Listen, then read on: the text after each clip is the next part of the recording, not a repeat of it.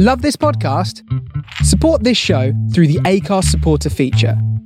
It's up to you how much you give, and there's no regular commitment. Just hit the link in the show description to support now. Listening, hear me. I may not pass this way again. Hello and welcome to the Robert Lane Creative Careers Podcast, the podcast about creativity and making a living in the arts. This episode of the podcast features a conversation with improviser, writer, and performer Pippa Evans. Before we hear my conversation with Pippa, I'd just like to play you a bit of this. It's my new song, A Lover or a Friend, which is only available to download and stream on Bandcamp. I've chosen Bandcamp because I feel they're the best streaming site, and they've also done a lot to help artists during the pandemic. Find more information about this song and the other projects that I'm working on at robertlanemusic.co.uk. Thank you. A lover or a friend. Someone to tell your lies to now that the night has grown so cold. A keepsake or a limb.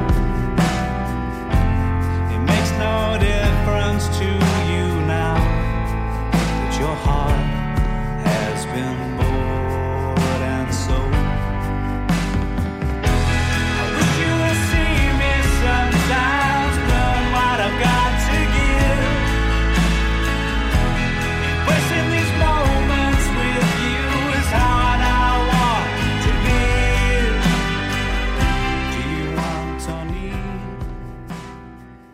I'm on a mission to help you unlock your creativity. I'm sharing my journey as a musician, actor, and writer, as well as offering online content like guitar and songwriting tutorials and chat about creativity. I'm doing this because I know how important creativity is for mental health, and I believe everyone has a creative spirit. I want to help you find yours. Join me at robertlanemusic.co.uk and on social media as Robert Lane Music. Thank you. Hi, Pippa, how are you? Uh, I'm very good. I'm sat on my carpet, which is on my floor. Um, it's not rolled up, and uh, and um, the sun is shining, so that's always makes everything better. And uh, yeah, I'm feeling pretty chipper for someone locked in their house. That's good. It's getting so used to it, I suppose. Whereabouts are you in the world? Where is home? so I'm in Stockwell in South London. Um, it's so here's an interesting fact.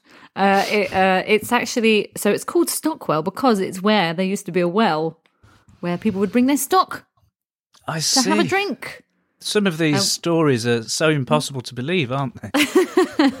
Well, I, the reason I find it interesting is because like nothing happens in Stockwell really in terms of like it's a it's a traveling through place. People go, oh, is that near Clapham? Is that near Brixton? Is that near Vauxhall?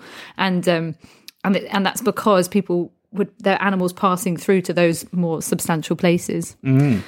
So anyway, I don't know why I decided to say that, but uh, I So thought it was A commuter nice. town for livestock. That's cool.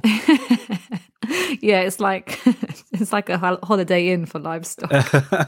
Great. And what is sort of a normal day looking like at the moment for you then? Because you were involved in so much live performance, I think, up until I guess Mm. March last year. In fact, I was Um, just watching the uh, the live stream that happened on the the last night of uh, the showstopper when you couldn't do it oh yeah. but you were all set ready to go so you did it as a live stream which did that seem like quite a novelty that first night and then you've had to sort of do more Yeah, because we um so we were backstage and they said we're gonna we have to close. The theatre said we have to close. We can't let the audience come in. And they I think they announced that at six o'clock and the show was supposed to be at half past seven.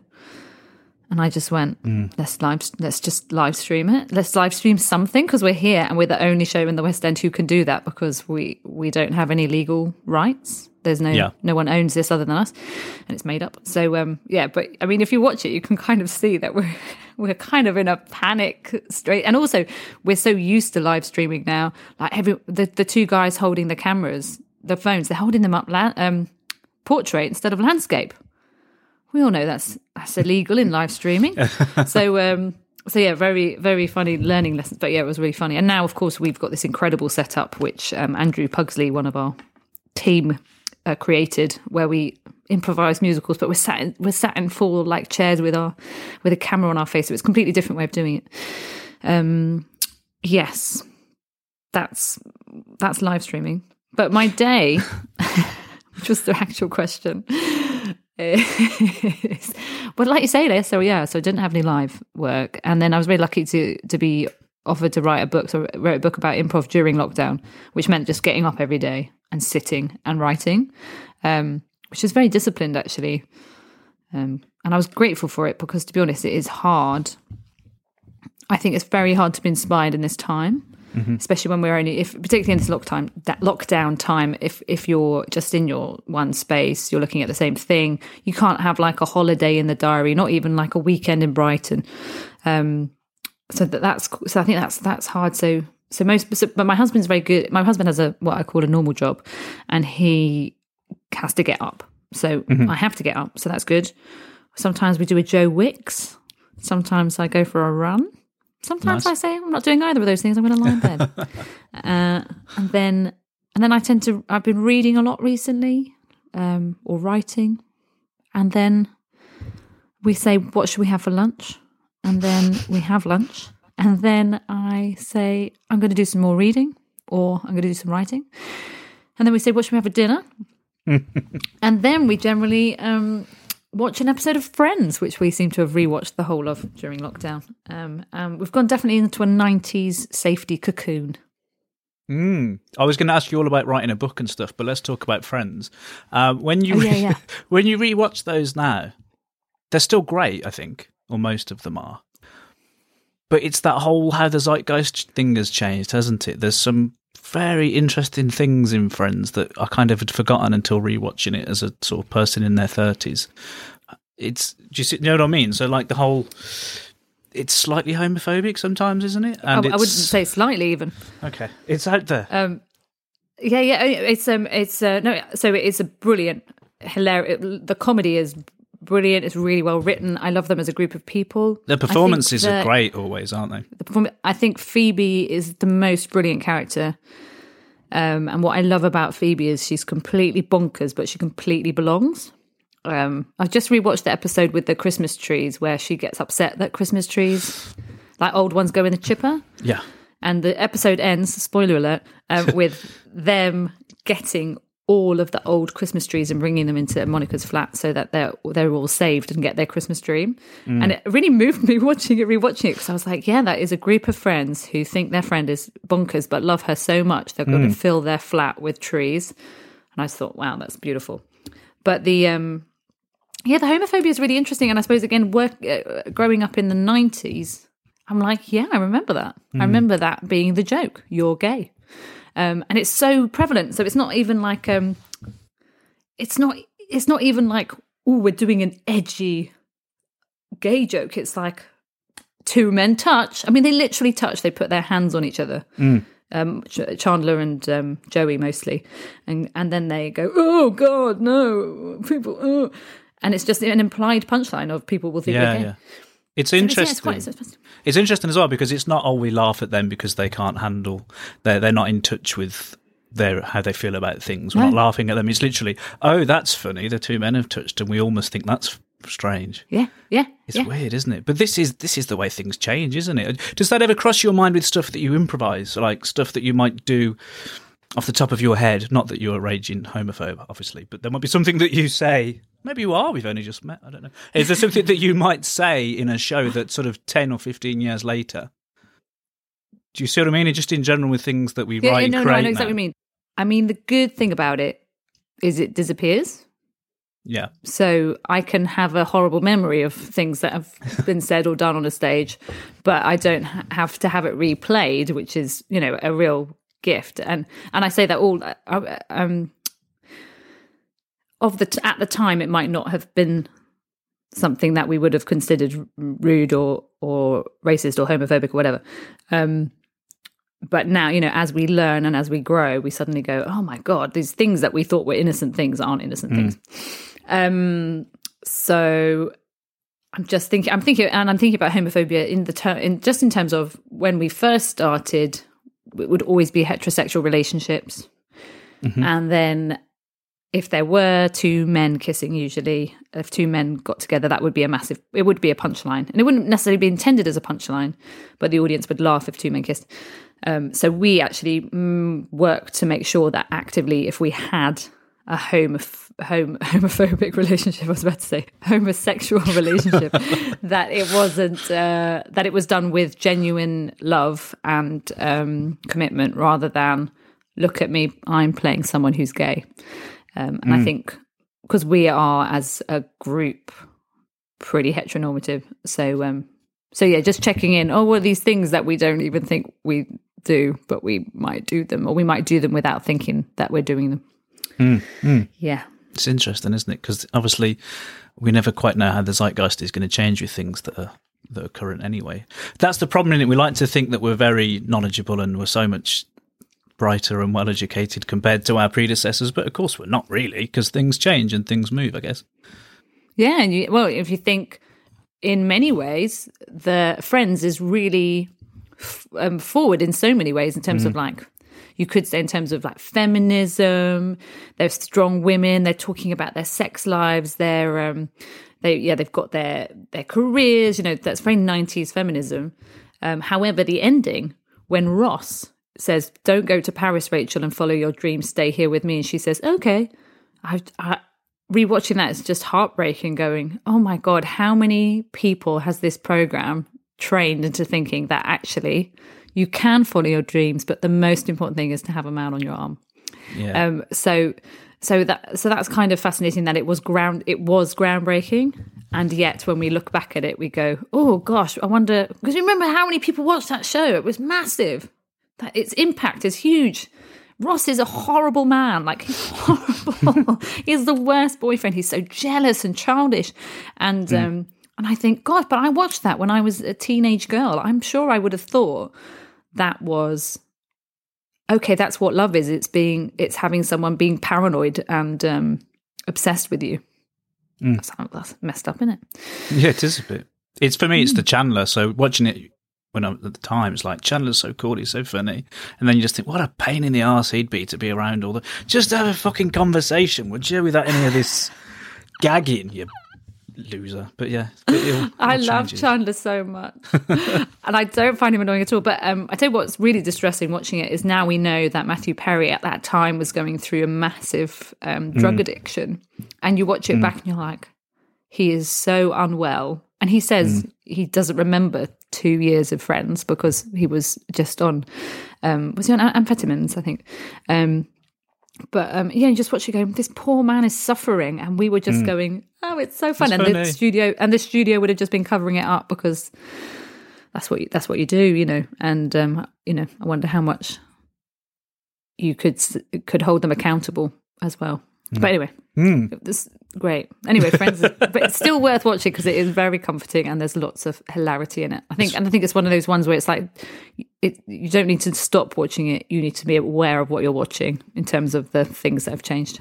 And for jokes per scene as well, it always seems like it's still a, a pretty high hit rate. I think. Oh, incredible, incredible level of jokes, an incredible level of hilarious jokes. Not, uh huh, it's quite funny.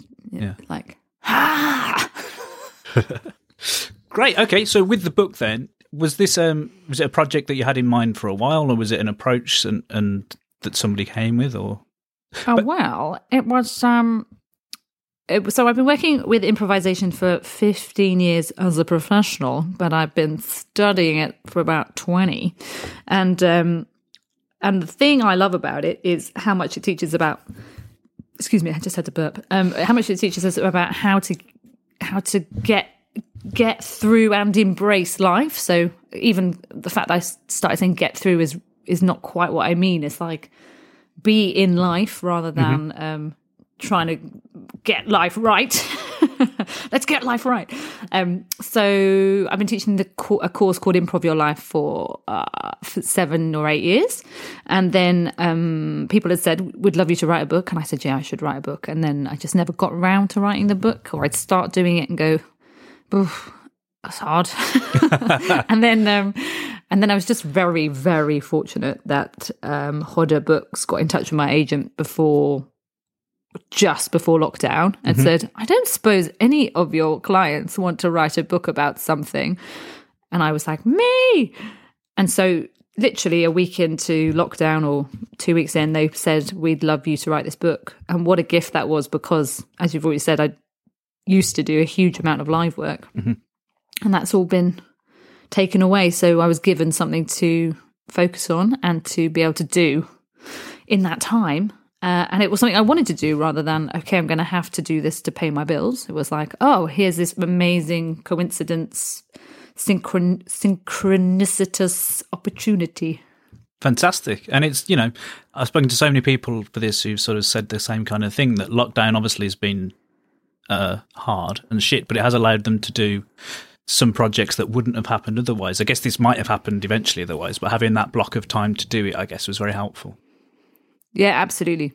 I mean, um, it's a block of time, and also um, because the problem the problem is even if so because my husband said he said I, I don't know if you'd be able to write this book if even if they'd offered you this book and the pandemic had never happened. I don't think you would have made proper enough time for it. I think you would have been like yeah yeah yeah yeah I'll, I'll write eh, I'll write in the morning and in the afternoon I'll go and do the and in the evening I'll and uh, would have been trying to force it squish it in. So just having the gift of time for it was yeah absolute a godsend. And and that's the thing about about the pandemic is it's been like you say shit.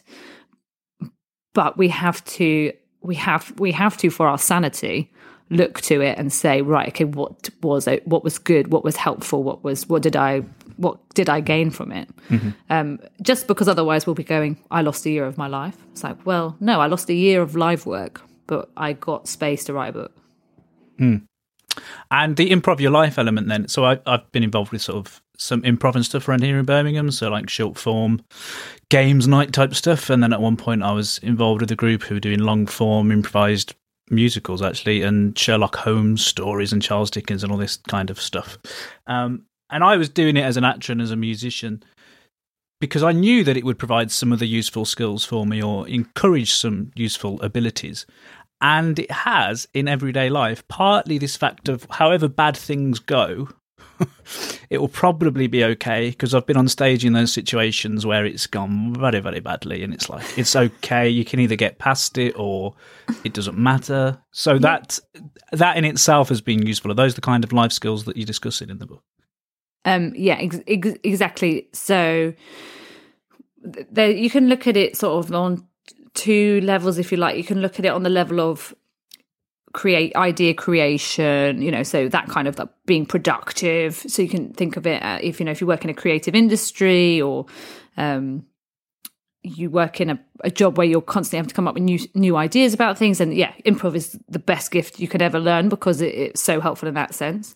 But i think a lot of work is done on like how it's helpful in a work sense. But um, in a sort of bigger um, embrace all in, expansive sen- sense improv just teaches you to keep expanding your boundary lines. Like okay and checking in what what, what am i saying yes to? What am i saying no to um, how am I responding to people's offers? So um, anyone who's not done improv will not uh, the the shorthand for what someone says to you is an offer. So if I say, uh, "Hello, Mr. Butcher, six sausages, please," my offer is, "You are now a butcher, and I would like six sausages."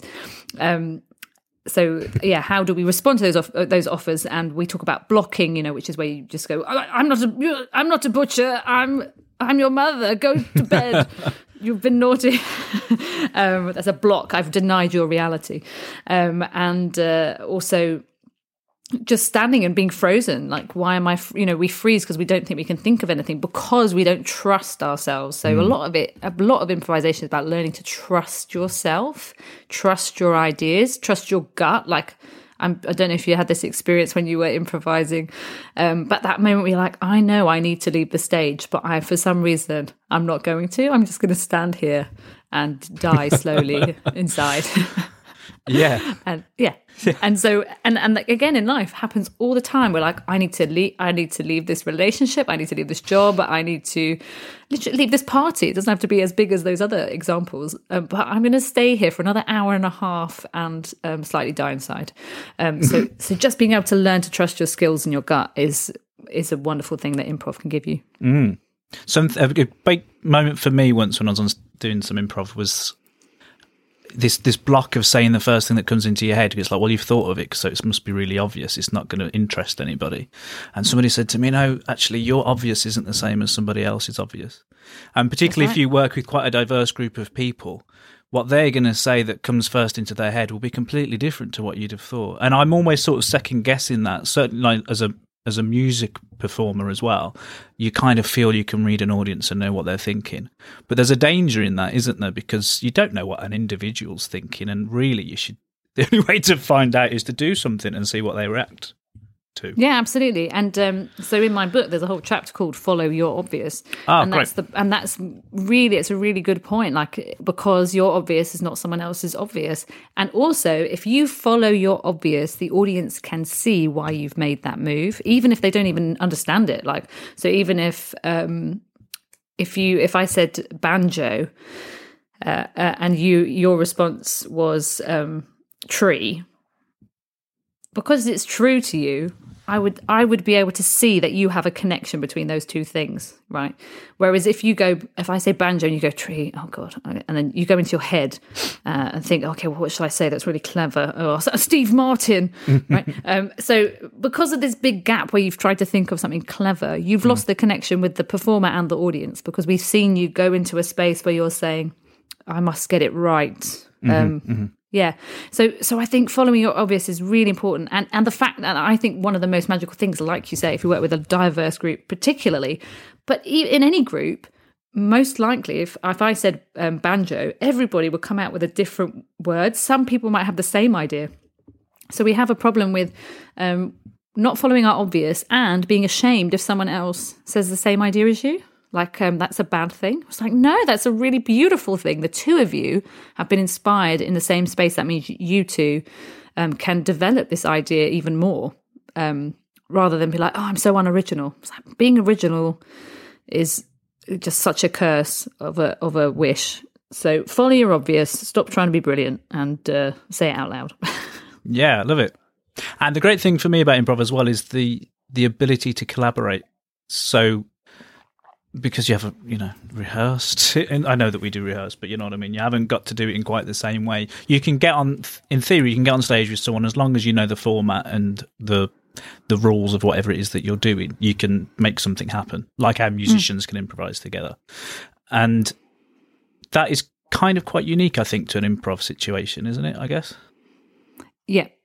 Um, well, I, I think again we are in more situations where we are collaborating without realizing it, and if we all learn to improvise, we might just recognize the language of it a bit better.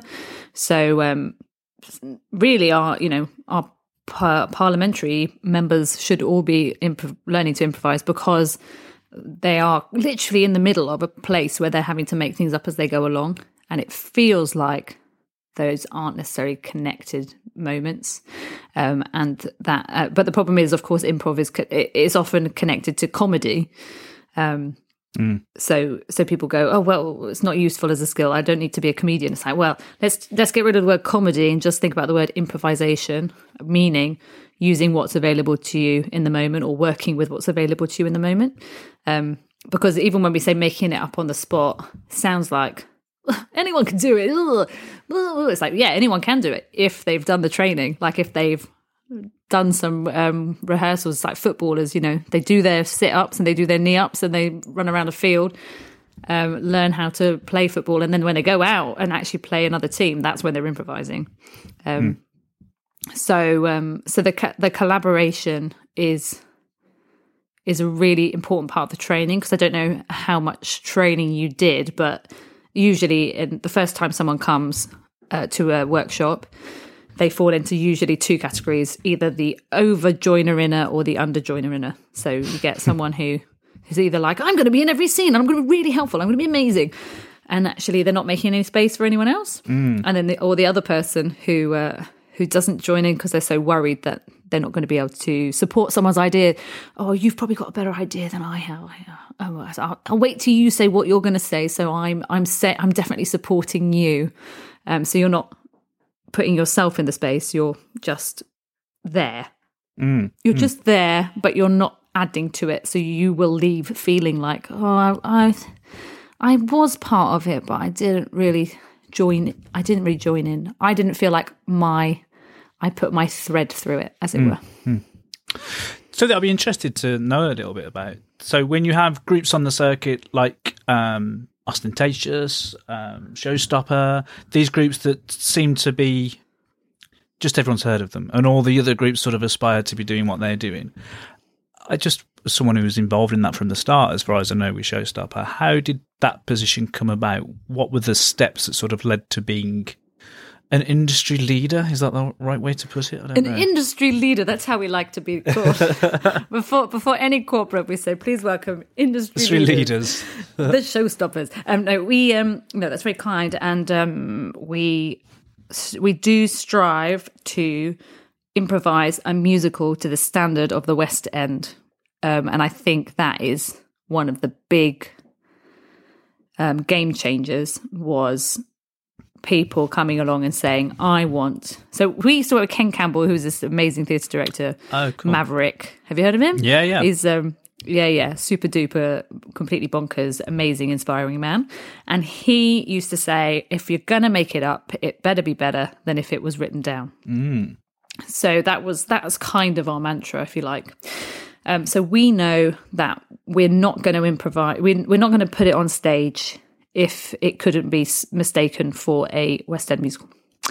Um, and um, Austentatious Carrie Ad Lloyd, who's in Austentatious, also worked with Ken. So there is a bit of a thread. Adam Meggido, who's the artistic director of Showstopper, is the guest director of Austentatious and also the guest director of uh, Mischief Movie Night, which is another one. So you can see there is a common thread of professional actor, director, man with um, experience in the West End requesting that improvisation allows itself to be professional because I think I think it's not that it's not that that ability's not been there before. It's almost like we've apologized for our stuff and hidden it in pubs and hidden it in small spaces and actually we went fuck you guys. We're gonna do it on the big stage with big lights and shiny things and we're gonna win olivier's. Okay? Okay bye.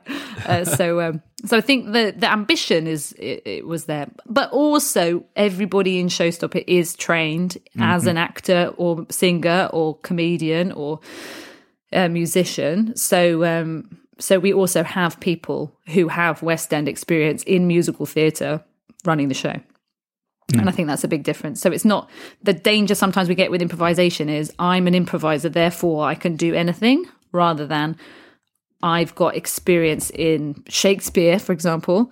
I'm going to do an improvised Shakespeare show. It's like we go, oh, well, I'll just read one play and I'll improvise. And I say that for myself because I used to try and improvise Shakespeare and be like, why is it not working? It's like, because probably because you hate Shakespeare and you don't really know any of it. It's like, oh, it's interesting. It's interesting, isn't it? interesting I can't do it because I hate it. And how important do you think it is to have a? I don't want to say US. I keep using all this corporate speak. A USP, you know, Please. a, a unique selling point, or something that say you can point to and say that's what that show is. So Austentatious is an improvised Jane Austen. So you know, even though it's made up, you know pretty much what that's going to be. An improvised musical, you kind of know what that's going to be. Has that been useful? Because I mean, we've all had the experience of being on the Royal Mile or whatever in Edinburgh and trying to flyer a show that's oh well, it's this and it's a bit of that and it's this. It's quite hard to sell something that's oh we do everything. Well, yeah, I think it's really clear sell. So, I mean, but but it's a clear sell to say we're an improv group. We improvise sketches. We what's not a clear sell is when people go, "I'm an improv group," and we improvise Harolds, and then people go, "What's a Harold?" You go, "Oh, well, it's a oh, that's what it is." 1984. it's we're in Chicago. Yeah, like a and and so we're already in um, improv internal land rather than going right. How can we get people who aren't interested in improvisation in, interested in the show? So it's actually so the USP is is really just going. Well, what what show? What's this show about? Um, uh, and because improv is a a tag on skill, like a bolt on skill, it kind of needs some some format, even if that format, like I say, is comedy sketches, um, so that the audience knows what you're going to improvise. Because if you say, "Come and see this improv show," they go, "Oh, what do you do?" "Oh, we just improvise." What do you mean you just improvise? We just improvise. It could be anything, couldn't it? I could. I could improvise. It could be poems. It could be um, I improvise maths. I improvise. You know, so so just being really clear about what it is you're improvising, because because really uh, improvising any kind of theatre or uh, comedy is a, a sort of a homage. It's an instant way of of writing. Um, I think that's a good way to think of it. What are you instantly writing for this audience? And that's an interesting point, actually, because I wanted to also talk about um, when you've been involved with scripted things, and so like your stage shows and your character shows, which I assume are a more scripted affair. Yeah, you, sh- you nod, but you never know. Um, How much does the improv side of things work in the actual writing a show like that? Are you, do you know what I mean? Are you improvising Yeah. in rehearsal and then that's becoming a written thing, or is it sitting and writing? Is it a bit of a crossover? it's a bit of a crossover for me and um i i think sometimes improv is really helpful for that because it, it helps you get through the oh this is terrible stage because you're used to doing a first draft you're, that's what you do every every time you perform you're doing a first draft so um so just going okay i'm just going to write for half an hour and whatever comes out i'm going to pick out the bits that are useful tell you what's not helpful about is you, your bit of your brain is always thinking, just make it up. just make it. You'll be all right. just make it up. You don't need to learn this. Just make it up. so I find refining scripts really hard because I have to make myself do it because a bit of me, my mm. little arrogant ego side, incorrectly believes I could improvise a pitch perfect stand up show. I'm sorry to interrupt the conversation at this point, but I wondered if I could ask if you might possibly consider subscribing to the podcast, rating it, and writing a review on your favourite podcast provider. Doing these wonderful things encourages the all powerful algorithms to push the podcast to new people. It's also helpful when I'm talking to potential future guests, as it shows that people are listening. Thank you. So, when you're on stage for a scripted show, so for a you know one woman show, character show, whatever, if something occurs to you in the moment whilst performing, do you give yourself the permission to go with that, or do you try not to? Uh, oh no, no, I'll definitely go with it. My problem will be because my memory is bad, which again I think a lot of improvisers have this problem. Is um, your memory goes because you improvise so much content that your brain goes, okay, well, so we just at the end of this show, I don't need to remember that, gone. So I find it really hard. So what will happen is I'll be like, oh, Ro- Robert's, oh, he's got great headphones. Let's talk about your headphones. And then in my head, I'll be going, where did what's next? Where do you have to be? So um, when Ishani was playing, Ishani Parampanagan plays piano for me. She would on her on her keyboard, I would have to have stuck a bullet points of what I was doing. But then I was thinking, it's so weird, isn't it? Like when you watch a, a band play, hmm. you're very happy to see their set list on the floor. But when you see a stand up, it's almost offensive because it because your job as a stand up is to pretend that you're making it up. But as an improviser, I find that offensive because my job as an improviser is to make it up. So therefore, if I'm faking making it up, um, I'm doing a disservice to the people who are actually making up. It's mad, isn't it, the way we put stuff in boxes? Like the one, the thing of like improv, from my experience, maybe I'm wrong, doesn't really work in comedy clubs in quite the same way that stand up does. Um, and it, it needs a different setting, perhaps. Am I, am I wrong? Or?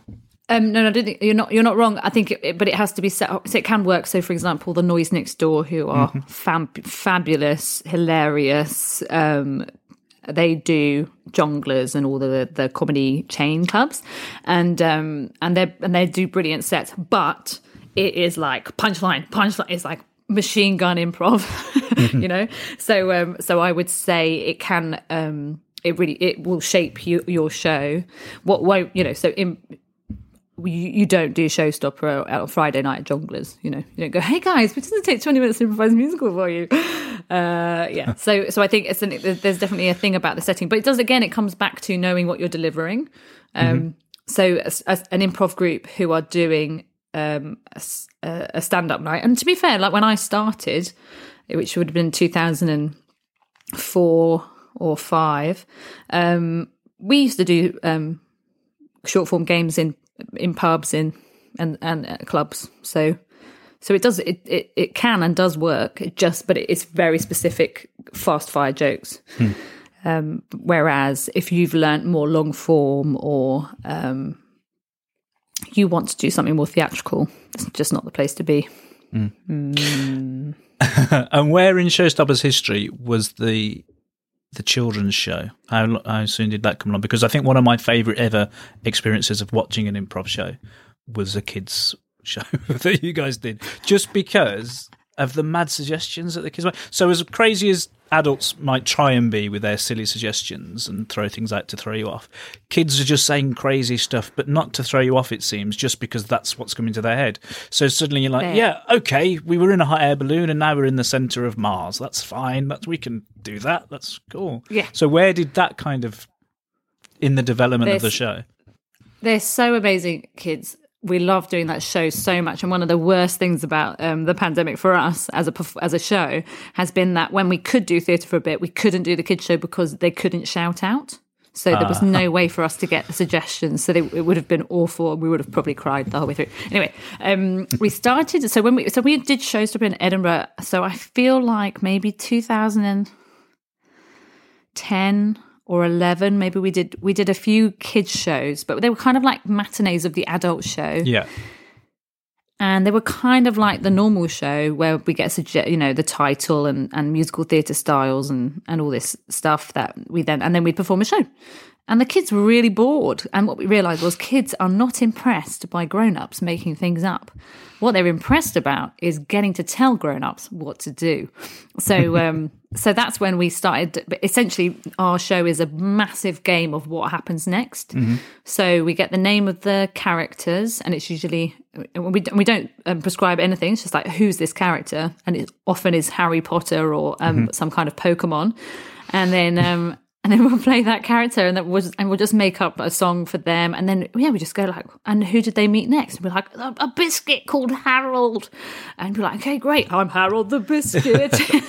And it's so it is really fun um because in a sense in a sense we we're having to work less hard because the kids are doing the story work for us. So it, it's really fun just watch and they wrap it up like if you think how hard it is for grown-ups to learn narrative so that we can improvise stories if you think when you, you learn long form improv and you're like okay uh, five point hero journey okay uh, uh, and you're doing oh it's a different kind of story um and where kids, they just do it. They'll be like, okay, so the tiger needs to return back to the island. Uh, well, of course, the penguin makes friends with the biscuit and they live happily ever after. You know, they just, they know how to wrap a story up. Um, and the other thing we did that changed was uh, when we first started, we would quite be quite moral, um, as in like a kid would be like, would be like, what? What happens to the penguin? They'd be like, you get his eyes pulled out. and you'd be like, I don't think so. I don't think we pull a penguin's eyes out, do we, boys and girls? Um, but actually, we realised we had to start pulling penguins', penguins' eyes, eyes out. out. So you got to do it. And so we started like killing people. Well, there was this amazing show, kid show in, we were in Singapore on tour and there was like 400 kids in this theatre.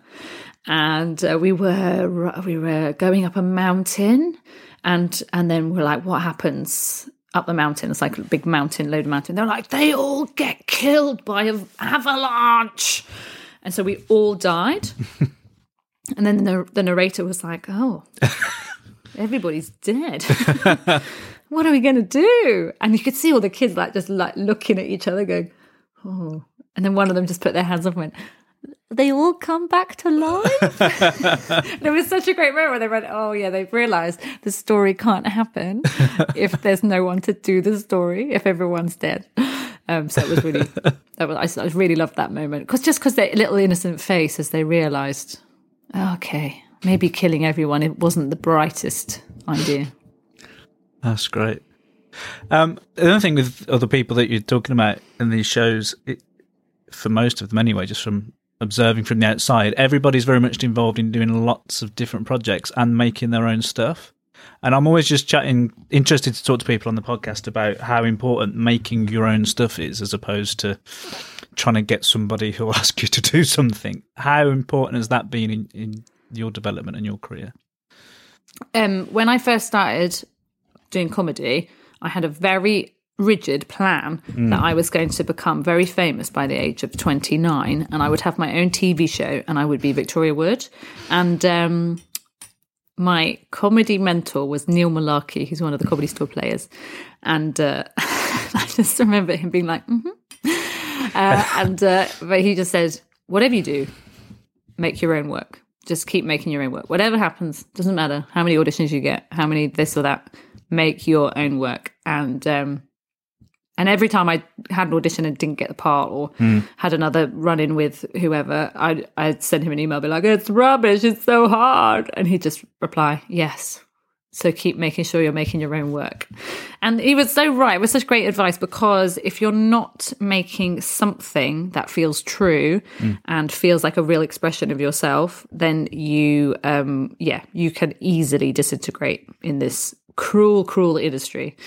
Um, so making sure there's something that you can say that is mine, and that, and again, not put not putting that on it has to become the biggest, most successful, you know, it doesn't have to be like a 90s film success of, you know, those kind of. So even my book, like that was a, that's a great thing. And I'm really proud of it. I would not have thought I was going to write a book about improv your life. Actually, I thought I was just doing a cour little course that because I was interested in it. So, so that the, so the intention was I'm just going to explore improv as a life skill um, so I think having having um, things you're working on because they come from a truth rather than things you're working on because you're hoping they're going to make you a star. It's the simplest yet hardest lesson of show business. And there's a certain element of just experience and maturity in that, I think, isn't there? yeah, yeah, because that. I think you can say it when you're younger. As in, I think you you you can like read it and know that it's true, but until you've kind of had your heart broken a few times, you go like, oh yeah, no, I, now I know why that lesson is so important. Actually, um, and a lot of my friends who went to drama school and did straight acting, you know, and um, and were ju- just um, would get you know call from their agent, have an audition, and that was as far as their um, commitment to acting went. They've all pretty much given up um, performing, and I think so. So even if it's the tiniest thing, if even if it's I'm going to keep learning new songs for my portfolio, whatever, I'm going to write some songs. I'm going to research the history of all of these, where all these songs came from, whatever it is. I think anything that gives you a sense of a deeper connection to the work you're doing is vital. And the thing is, we're supposed to like this stuff, aren't we? That's like, the, I think it's quite easy to forget you're trying to make a career and do all those things. You can lose a little bit of the fact that hopefully the reason you started doing writing songs or being on stage or gardening or whatever it is, is because you really loved it. And I mm-hmm. think it's always worth trying to reconnect with that, whether it's learning something new. For me, so like with the music side of things, it's like for about six months, I didn't listen to any music for pleasure. And then you sort mm. of go, I'm supposed to like music. I should probably listen to a bit of it. And then there'll just be the one album that you happen across and you go, oh, yeah, guitars are great, aren't they? like, you just haven't really thought about it for a while. Um, and perhaps that's one of the other advantages of this period of not being able to do our normal things is that when they come back, I wonder if we'll have slightly more open eyes on them. Yeah, I think I think we will. Um, it will take us at least two weeks before we start moaning about matinees again. Um, but uh, the um, but the but no, I think I think both those things. I think first of all, we've had a chance to we've had essentially an exclusion diet where they've taken away all these things. So we're like, oh, actually, those two, those two things, I didn't really miss them, but that I missed that so bad, and I'm going to never take that for granted ever again. Um, but also, it's given us time to sort of replenish the pond um, in, in in the artist's way. I don't know if you've read that, but Julia Cameron, she goes, she talks about overfishing your pond, um, and she's like, um, so so we all burn out again quite early on because we're like, I'm going to do 17 shows this week, and I'm going to sing all these songs, and I'm going to write all these songs, and I'm going to, and you're doing so much stuff, you're not actually giving yourself time time to replenish the pool of inspiration. And she says, yeah, she says, so often we're overfishing our pond. and, and, I, and I I say that to myself. If I'm tired, I go, have you overfished your pond. Well, that's the other side of doing your own stuff, isn't it? And trying to be alive to so many. And for me, it's just been interested in different things, you know. So yeah, I could do a podcast. Oh, I want to write loads of songs. Oh, I want to be on stage. Uh, I want to be an actor. And it's all great because it's all stuff that I love. But there are those moments where you think, what's the other analogy? Digging oil wells. I've just got so far with that one. We'll stop there and move over here, and we never quite get to that Yes. the oil scene. But you know, yeah, I think fuck it. If you're interested in things, why not study them and why not do them? Well, I think again it comes back to knowing why you're doing things. So so going, am I stopping digging this oil well because I'm scared that if I go that far then, and then it doesn't work out, I mm. would have wasted my time? Or am I, yeah, so am I avoiding or am I finished? Mm-hmm. Just checking in with that is a really helpful thing to do. Um, And those points of view will change over time, I guess, as well. I think I'd heard a, a thing that Cariad had said, actually, possibly, I can't remember which podcast it was, talking about that thing again of doing your own stuff.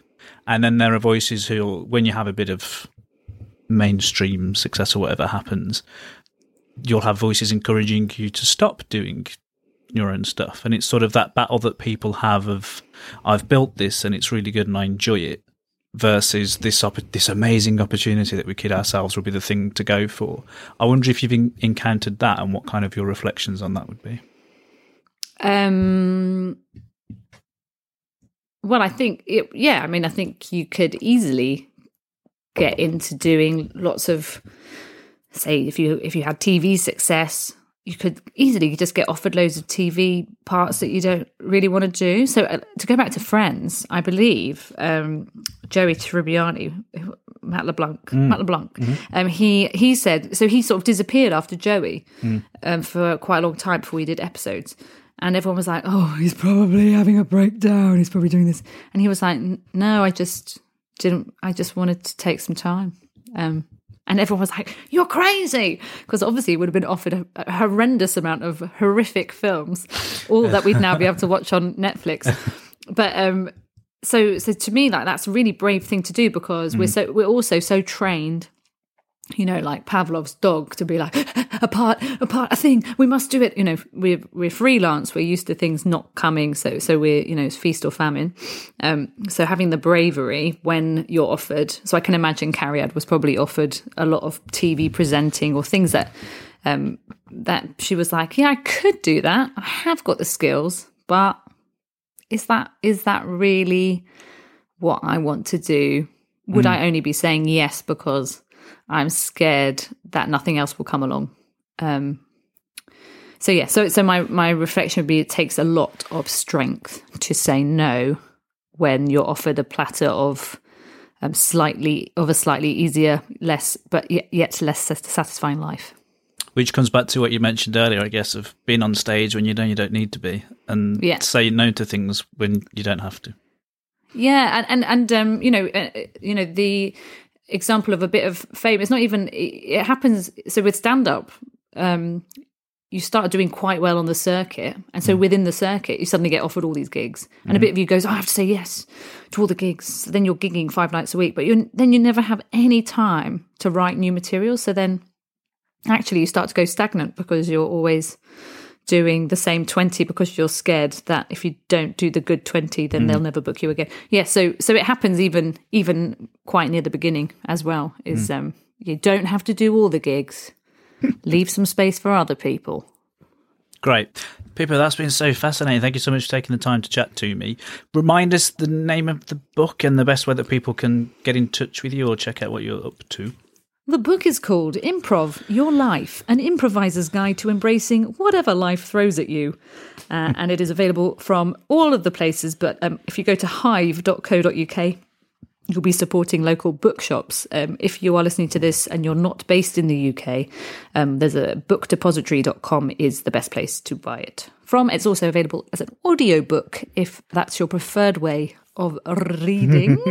um, I am uh, on Twitter and Instagram at I am Pippa Evans, and currently I'm reading a bit of my book every day on Instagram. So Oh, do cool. come and join me.